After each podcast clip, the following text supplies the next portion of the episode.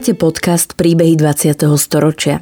Spoznáte v ňom skutočné osudy, na ktoré sa zabudlo alebo malo zabudnúť. Postbelum a aktuality es ká nezabúdajú.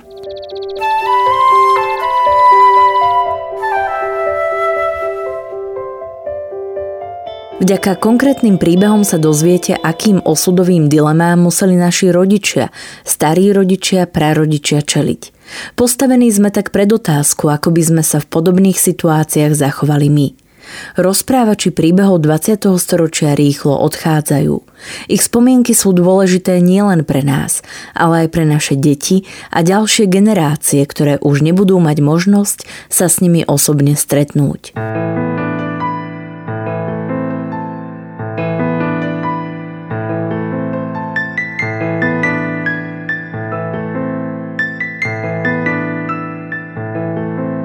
Život Ervína Schönhausera je popredkávaný viacerými rozhodnutiami z jeho vlastného dnešného pohľadu bezhlavými, nad ktorými sa dnes dokáže aj pousmiať.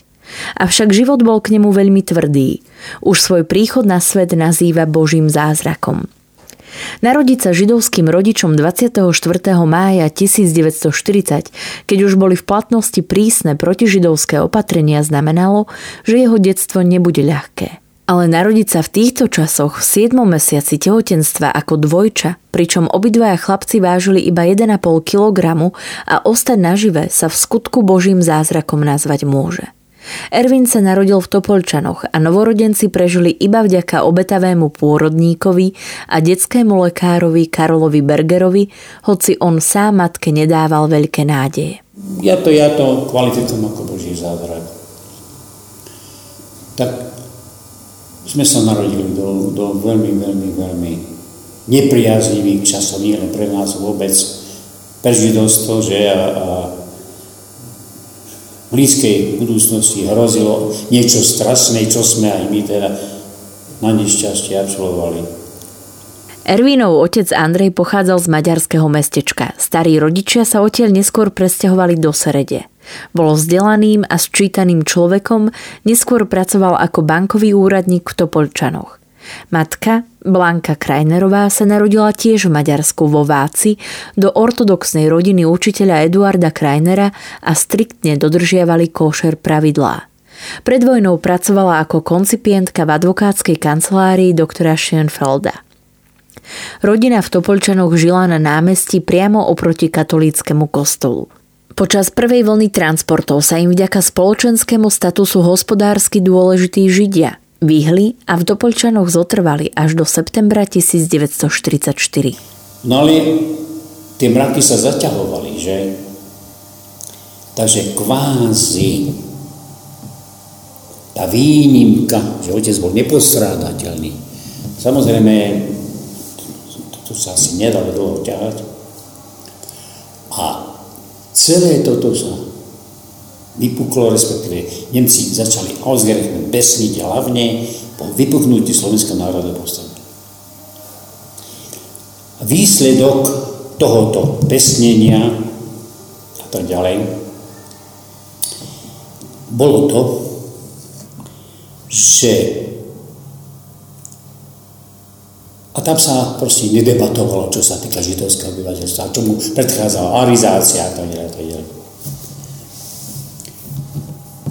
ôsmeho septembra tisícdeväťstoštyridsaťštyri, také mohlo byť tak dve tri hodiny nad ránom, až také, také babie leto bolo, to si pamätám, oci som, no to, to bol drobný pár rokov, tak vpadli k nám es es, gestapo, gardisti,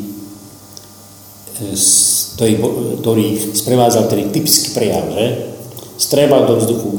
Jeden tank chodil okolo kostola v Topoľčanoch, ostentatívne, demonstratívne, že čo sme my. A strelba, a rev, a bitka. Takže takto nás prepadli a v tom, čo sme mali na sebe, čo už sme mali na sebe, nás odlifrovali, respektíve odvliekli doslova na dvor miestneho topoľčanského kina Topol. Ale tam už bolo zhromaždené samozrejme židovské obyvateľstvo, určené na likvidáciu a tak ďalej do koncentrákov. A odtiaľ nás na nákladných autách za takých, vieme asi akých okolností, nás odvliekli do Serede. To si pamätám. Noc, reflektory, streľba. Ervín si spomína, že v Seredi ich hnali cez Koľajnice až do pracovného a koncentračného tábora pre Židov. Ervín s bratom mali vtedy sotva štyri a pol roka, no niektoré spomienky sú v ňom živé dodnes. Viem, že vládol tam Oberhauptsturmführer, veľmi neslávne známy sviniar, bývalý gestapák Brunner, ktorý tam zaviedol veľmi tvrdý režim v koncentračnom tábore Sereď. A môj otec zase tam mal kvázi asi nejaké šťastie, proste ocitol sa tzv. Táborovej rade, tam bol táborovej rade, mal na starosti financie ako bankový úradník a tu agentu, proste bol táborovej rade. Ale tiež to bolo také pozlátko, pretože možno si myslel, že z titulu tejto funkcie, tejto práce, tohto zamestnania sa zachráni alebo zachráni svoju rodinu, čo samozrejme sa nestalo. Rodina strávila v tábore viac ako tri mesiace, od ôsmeho septembra až do devätnásteho decembra devätnásťstoštyridsaťštyri, kedy ich opäť naložili do vagónov. Ervín s bratom, rodičmi a starými rodičmi opäť putovali do neznáma. V tom čase už boli trate do vyhľadzovacieho tábora Auschwitz-Birkenau poškodené, tak vlak nasmerovali na západ. Mali sme šťastie, nešťastie, ja hovorím, to bol Boží zázrak. Pretože čo bola tendencia?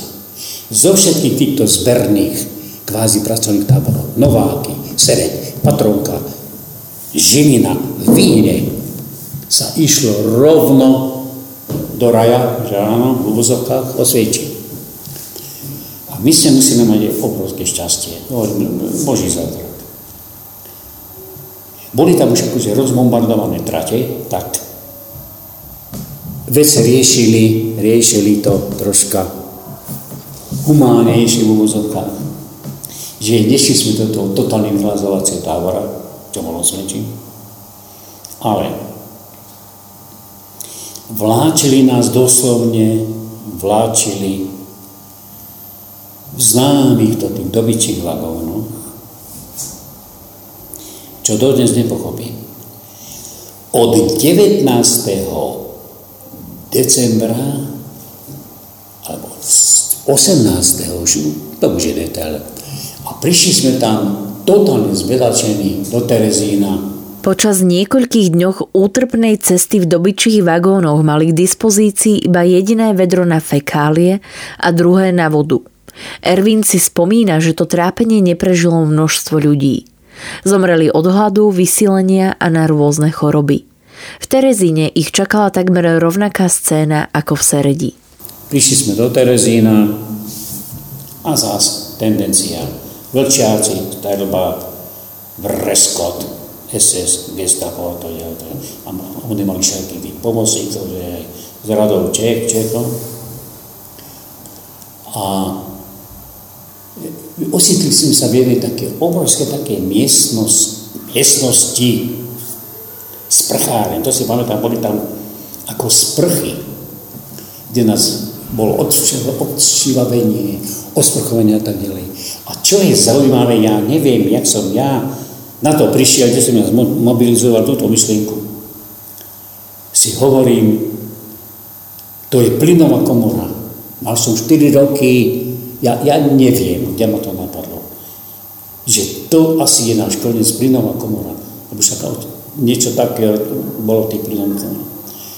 Takže našťastie tam, teda boli tam tie sprchy a potom nás odlifrovali teda v Terezíne, Terezínu veľmi známe, jednoznačne vojenské mesto, samé kasárne a nás umiestnili na hlavnej tej takej tej triede neišla železničná vlečka, tam boli tam kolejnice, tzv. Magdeburské kasárne, tam sme, bol, tam sme boli uviesdení. V terezínskom gete panovali taktiež hrozné podmienky. Mali k dispozícii iba prične, neboli tam žiadne toalety ani žiadne možnosti osobnej hygieny. Za to tam bolo množstvo ploštíc a vší. V gete sa nekúrilo a bola tam ukrutná zima. Väzni si museli poradiť sami. Pamätám si, že išli sme v tých kasárnach tak dole úplne do, ako do, do hĺbky, dole do pivníc a sme s lopatkou sme tam zbierali zbytky ešte nejakého uhlia, nejaký koks do vedera, to sme, to sme s bratom Robertom vláčili tam hore a tam sa s tým kúrilo.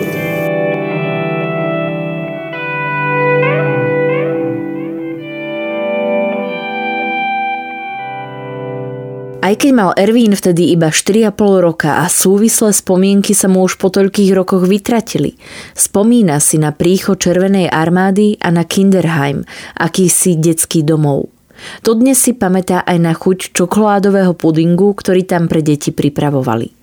Ervín si tiež spomína, že jedného dňa prišiel do Terezína vlak organizovaný Červeným krížom, ktorý odviezol časť detí do Dánska, ale jemu s bratom sa v ňom miesto neušlo. Koncentračný tábor Terezín bol oslobodený začiatkom mája devätnásťstoštyridsaťpäť. Táborom sa masovo šíril škvrnitý týfus, ktorému počas nasledujúcich dní podľahli stovky ľudí.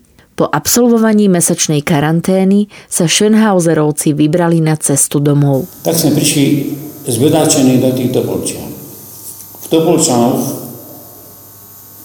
pôvodne symbióza, harmónia medzi, medzi židovským, kresťanským obyvateľstvom. Čiže to bolo úplne normálne. Idem nakúpiť židovi a tak, a tak ďalej. Boli tam tí šabezgoji, zohrievali, varili na sobotu, cez sobotu, pomáhali cez Pesach všetky tie sviatky. A na nás im šiblo. Teda ako sme sa vrátili? Len tak predstavujeme, Topoľčany mali okolo desať tisíc obyvateľov, z toho tri až tri a pol tisíc bolo židov. A pokiaľ viem, štatistiku, respektíve číslo, z týchto odlečených nás, myslím, sa vrátilo nejakých štyristo alebo päťsto. Domáci toto nemohli samozrejme prehltnúť, lebo všetko bolo arizované, bol strach, že sa ten židovský majetok sa budú musieť ostentatívne vrátiť a tak ďalej, a tak ďalej. Po návrate bol byt Schönhauserovcov kompletne vyrabovaný. Miestni si z ich bytu odniesli úplne všetko, čo sa len dalo. Otec pedantne spísal viacstranový zoznam chýbajúceho nábytku a vybavenia domácnosti, ktoré ostalo v byte po ich deportácii do Serede a žiadal o ich vrátenie. Žiadosť bola miestnymi úradmi zamietnutá a späť nedostali vôbec nič.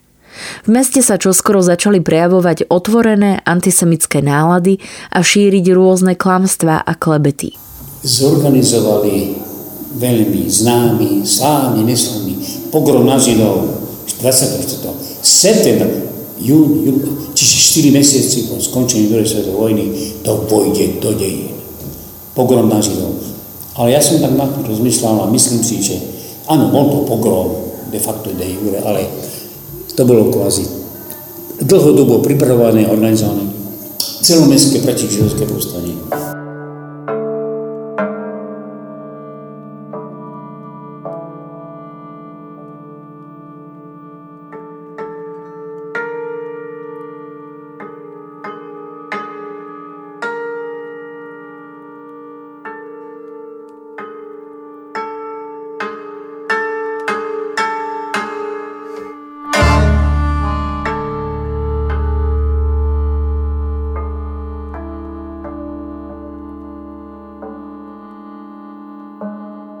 Zámienka bola taká, že tam v kláštore, katolíckom teda kláštore, doktor známy, spomínaný doktor Berger, očkuje tam kresťanské deti nesprávnou očkovacou látkou, ktorá vyvolala reakcie, smrť a toto, čo samozrejme pravda nebola. A toto bol taký spúšťač vlastne tomu dianiu, čo tu nasledovalo. Pogromu sa zúčastnili nielen miestni obyvatelia, ale aj vojaci. Schönhauserovci po návrate do Topoľčian bývali na námestí. Avšak už nie v byte, kde sa chlapci narodili. Ten už bol vyrabovaný a obsadený. Bol im pridelený iný, o kúsok ďalej, tiež na hlavnom námestí. Padli tam k nám a teda mlátili sa, mlátili nás tam teda dobre a môj otec utržil železnou tyčou ranu do hlavy. A síce do konca života mal tam jazvu až pomozok. Od jazvu. To znamená, no, potom sa to samozrejme ako riešilo a tak teda ďalej. Výsledok neviem, kto bol ako určený, stanovený ako, ako iniciátor tohto všetkého. A ako skončili títo ľudia právne, či odsúdení, proste. No, takže Do, dodnes mám mrazí, lebo ja mal som tým štyri päť rokov, ale na takéto veci sa nezabúda a to, to si človek berie do hlavu. Všetkých Židov povyháňali z domov a bytov, miestni spravili špalier a hnali ich pred kino Topoľ, kde sa všetci zhromaždili. Cestou si do každého buchli alebo kopli, deti nevynímajúc. Celé toto potupné divadlo zažil aj vtedy päťročný Ervín s bratom Robertom a rodičmi. Po čase sa situácia upokojila, no po tomto strašnom zážitku Schönhauserovci zbalili zo pár vecí, ktoré mali a navždy z Topoľčian odišli. Nové šťastie sa rozhodli hľadať v Bratislave. V roku devätnásťstoštyridsaťosem do rodiny pribudol brat Miško. V tom roku mnoho židovských rodín odišlo do Izraela.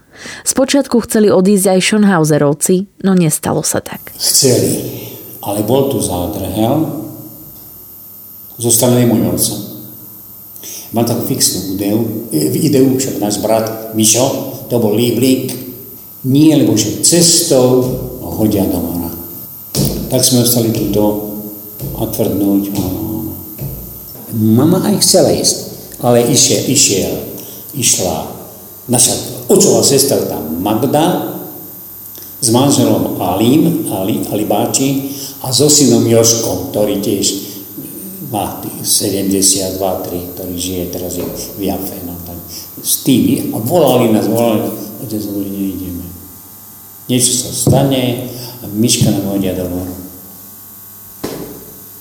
Samozrejme, náš život mohol spieť úplne inak. Schönhauserovci zostali žiť v Bratislave. Ervín s bratom Robertom navštevovali ľudovú školu a spomína si, že sa ešte vyučoval aj predmet náboženstvo a žiaci boli rozdelení do troch skupín podľa vierovyznania. Poviem paradox. Znie to zaujímavé a neuveriteľné. Behom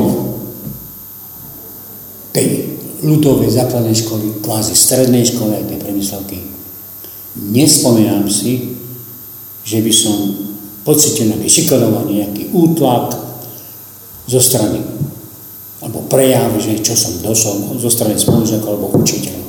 Nie. Práve opačne. Čo ja viem, hodina náboženstva bola hodina náboženstva, ktoré sa klasifikovalo ako predmet náboženstva. Tak do inej triedy šli Židia, evanjelici, tam a katolíci. Ale žiadne, že by nejaké vyvyšovanie alebo práve opačne, myslím si, že nás brali troška tak, ako tak, taký zvláštny, zvláštnu skupinu ľudí, čo sme aj boli.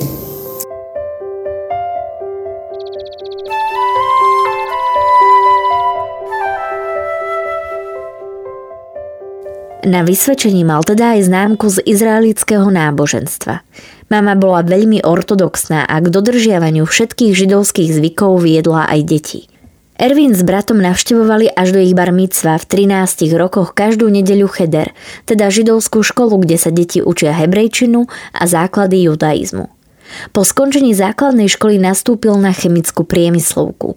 Chémia ho vôbec nebavila, no v roku devätnásťstopäťdesiatosem zmaturoval a začal pracovať v Slovnafte. V rokoch devätnásťstošesťdesiat a šesťdesiatdva absolvoval dvojročnú povinnú vojenskú službu v Čechách. Neskôr sa zamestnal na farmaceutickej fakulte Univerzity Komenského a popri práci sa závodne venoval behu. Po vojenčine pracoval v chemických závodoch Juraja Dmitrova a vo svojich dvadsiatich štyroch rokoch sa zapísal na denné štúdium na Fakultu telesnej výchovy a športu. Otec sa opäť zamestnal v bankovom sektore a postupne pracoval vo viacerých bankách. V štátnej banke Československej pôsobil na vysokom poste ako vedúci likvidatúry až do roku devätnásťstopäťdesiatdeväť. Z hodiny na hodinu od banky vyhodili. Vraj cionista a že organizoval, ale hlavne sympatizoval s ľuďmi, ktorí tendenčne sa chceli vysťahovať do Izraela. A toto im, toto im ako klalo oči.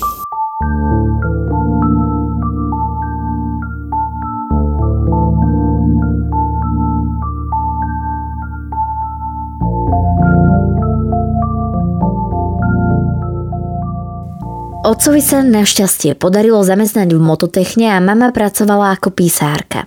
Mama trvala na dodržiavaní ortodoxnej domácnosti aj za socializmu a počas päťdesiatych rokov, ktoré boli poznačené ťažením režimu proti zdecimovanej židovskej komunite. Komunisti sťažovali návštevu synagóg tým, že ŠtB sledovala Židov, ktorí neupustili od dodržiavania náboženského života a preto sa báli a postupne začali svoj židovský pôvod skrývať a tajiť. V druhej polovici šesťdesiatych rokov začal režim povoľovať návštevy príbuzných v Izraeli. V roku devätnásťstošesťdesiatpäť takto navštívil krajinu aj Ervínov mladší brat Mišo a o rok neskôr emigroval. Po jeho emigrácii Ervín zistil, že bol jediný z rodiny, ktorý o jeho úmysle nevedel. Každý o tom vedel, ja nie. Podozrivo sa bavil a tak ďalej. Ešte ja hovorím, čo sa zbláznil. Takže idem na doma. Kam to ideš? Nič.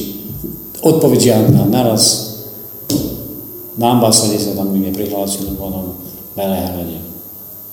Adios. Ervínov brat sa cez Juhosláviu dostal až do Izraela. Emigrácia mladšieho brata poznačila aj rodinu, kvôli tejto udalosti bol ich otec denodenne na ŠtB na výsluchoch. V októbri devätnásťstošesťdesiatšesť sa Ervín oženil a narodil sa mu syn Boris. O dva roky, začiatkom augusta devätnásťstošesťdesiatosem, však odišiel do Izraela za mladším bratom aj on. Vo Viedni ho jeho prastrýko navigoval do židovskej agentúry, ktorá vysťahovania organizovala. Pár dní strávil v tranzitnom utečeneckom tábore Šonau a piateho augusta devätnásťstošesťdesiatosem už sedel v lietadle. Vnútorne však cítil, že Izrael nebude jeho zasľúbená krajina a po troch mesiacoch sa vrátil do Československa. Medzi tým však emigroval aj jeho brat dvojča do Švajčiarska. Nikdy, nech znie to akokoľvek paradoxne, čo sme tu prežili a teda, teda, neľutujem, že som momentálne tu. Proste tak človečensky, životne, v také pozície. Nie, nie, lebo to by som od nikde inde. V sedemdesiatych rokoch bol Ervín niekoľkokrát predvolaný na výsluh štátnej bezpečnosti, kde sa zaujímali o jeho bratov. Taktiež od neho chceli získať informácie o bratislavských židovských kruhoch a rodinách. Riešili najmä židovskú otázku a za informácie o židovskej komunite mu ponúkali odplatu. Povedal im, že absolvoval koncentračné tábory a je chorý na nervy. Dali mu pokoj, no vedeli o ňom úplne všetko. Mama si so synmi v emigrácii pravidelne písala. Všetky listy však vždy prišli otvorené a skontrolované ŠtB. Prvýkrát mohol Ervín vycestovať za bratom do Cürichu až v roku devätnásťstoosemdesiatdva, no manželka a deti museli ostať doma ako garancia jeho návratu. Stretnutie s bratom z Izraela vôbec nepripadalo do úvahy. Keď mal Ervín päťdesiatšesť rokov, začal sa intenzívne venovať sólovému spevu. Od detstva bol talentovaným hudobníkom. Najprv chodil na husle, neskôr spieval vo folklórnych súboroch. Aj keď spev neštudoval, spieval na profesionálnej úrovni a celý život sa venoval predovšetkým sólovému spevu židovských piesní. Vystupoval nielen doma, ale aj na koncertoch v zahraničí, kde bol vždy vítaným hosťom na slovenských veľvyslanectvách. Totálne som sa na to vrhol, je to, je to, a začínal som s kapelou v Nitrianskom divadle. Mal som päťdesiatšesť rokov. A za ten čas som urobil, vytvoril som neuveriteľné diela, teda kvantitové, kvalitové. zaujímavé. Ďalšie roky mu priniesli do života radosť v podobe štúdia farmácie jeho staršieho syna, ktorého na fakultu prijali aj napriek nepriaznivému kádrovému posudku jeho otca. Neskôr však do jeho života zasiahol rozvod a smrť mladšieho syna. Ervín je hlboko veriaci a v ťažkých životných situáciách sa vždy obracal k Bohu. Neviem, ako by som to nazval, ale existuje nejaká nadprirodzená sila, či je to Boh, všemovci Hospodin alebo aniel strážny, ktorí mi pomohli mnohokrát zdravotník, ľudský, človečenský, židovský, e, v životných situáciách.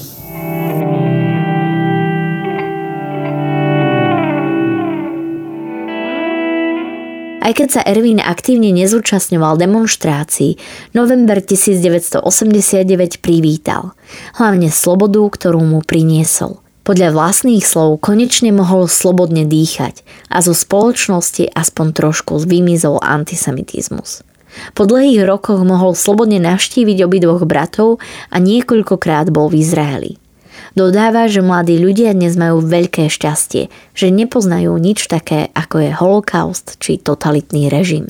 Medzi tými mladými je malo skromnosti, respektíve na takomto majú prehnané ambície vo všetkých oblastiach. Všetko by chceli mať skorej, nezaslúžené a proste na tom, čo by chceli dosiahnuť, by museli mnoho, mnoho ešte tvrdo pracovať. Ervín Schönhauser sa od roku devätnásť štyridsaťpäť stal členom a aktívne sa zúčastňuje na živote židovskej bratislavskej náboženskej obce a je tiež členom organizácie The Hidden Child Slovensko – Ukrývané deti. Jeho príbeh v roku dvetisícdvadsať nahrala a spracovala Andrea Kleine. Podcastom vás prevádzala Sandra Polovková a spolupracovali na ňom Adriana Demianovičová a Marián Jaslovský. Príbehy dvadsiateho storočia v Postbelum zaznamenávame, aby sme o ne neprišli, aké tu už s nami ich rozprávači nebudú. Aby sme nezabudli na ich osudy, na paradoxy doby, na hrôzy, ktorým boli vystavení a na dôležité okamihy našej histórie, ktorá dnes býva často spochybňovaná a pre mnohých je neznáma. Podporte prosím našu prácu aj vy pravidelným finančným príspevkom na w w w bodka postbelum bodka es ká. Ďakujeme.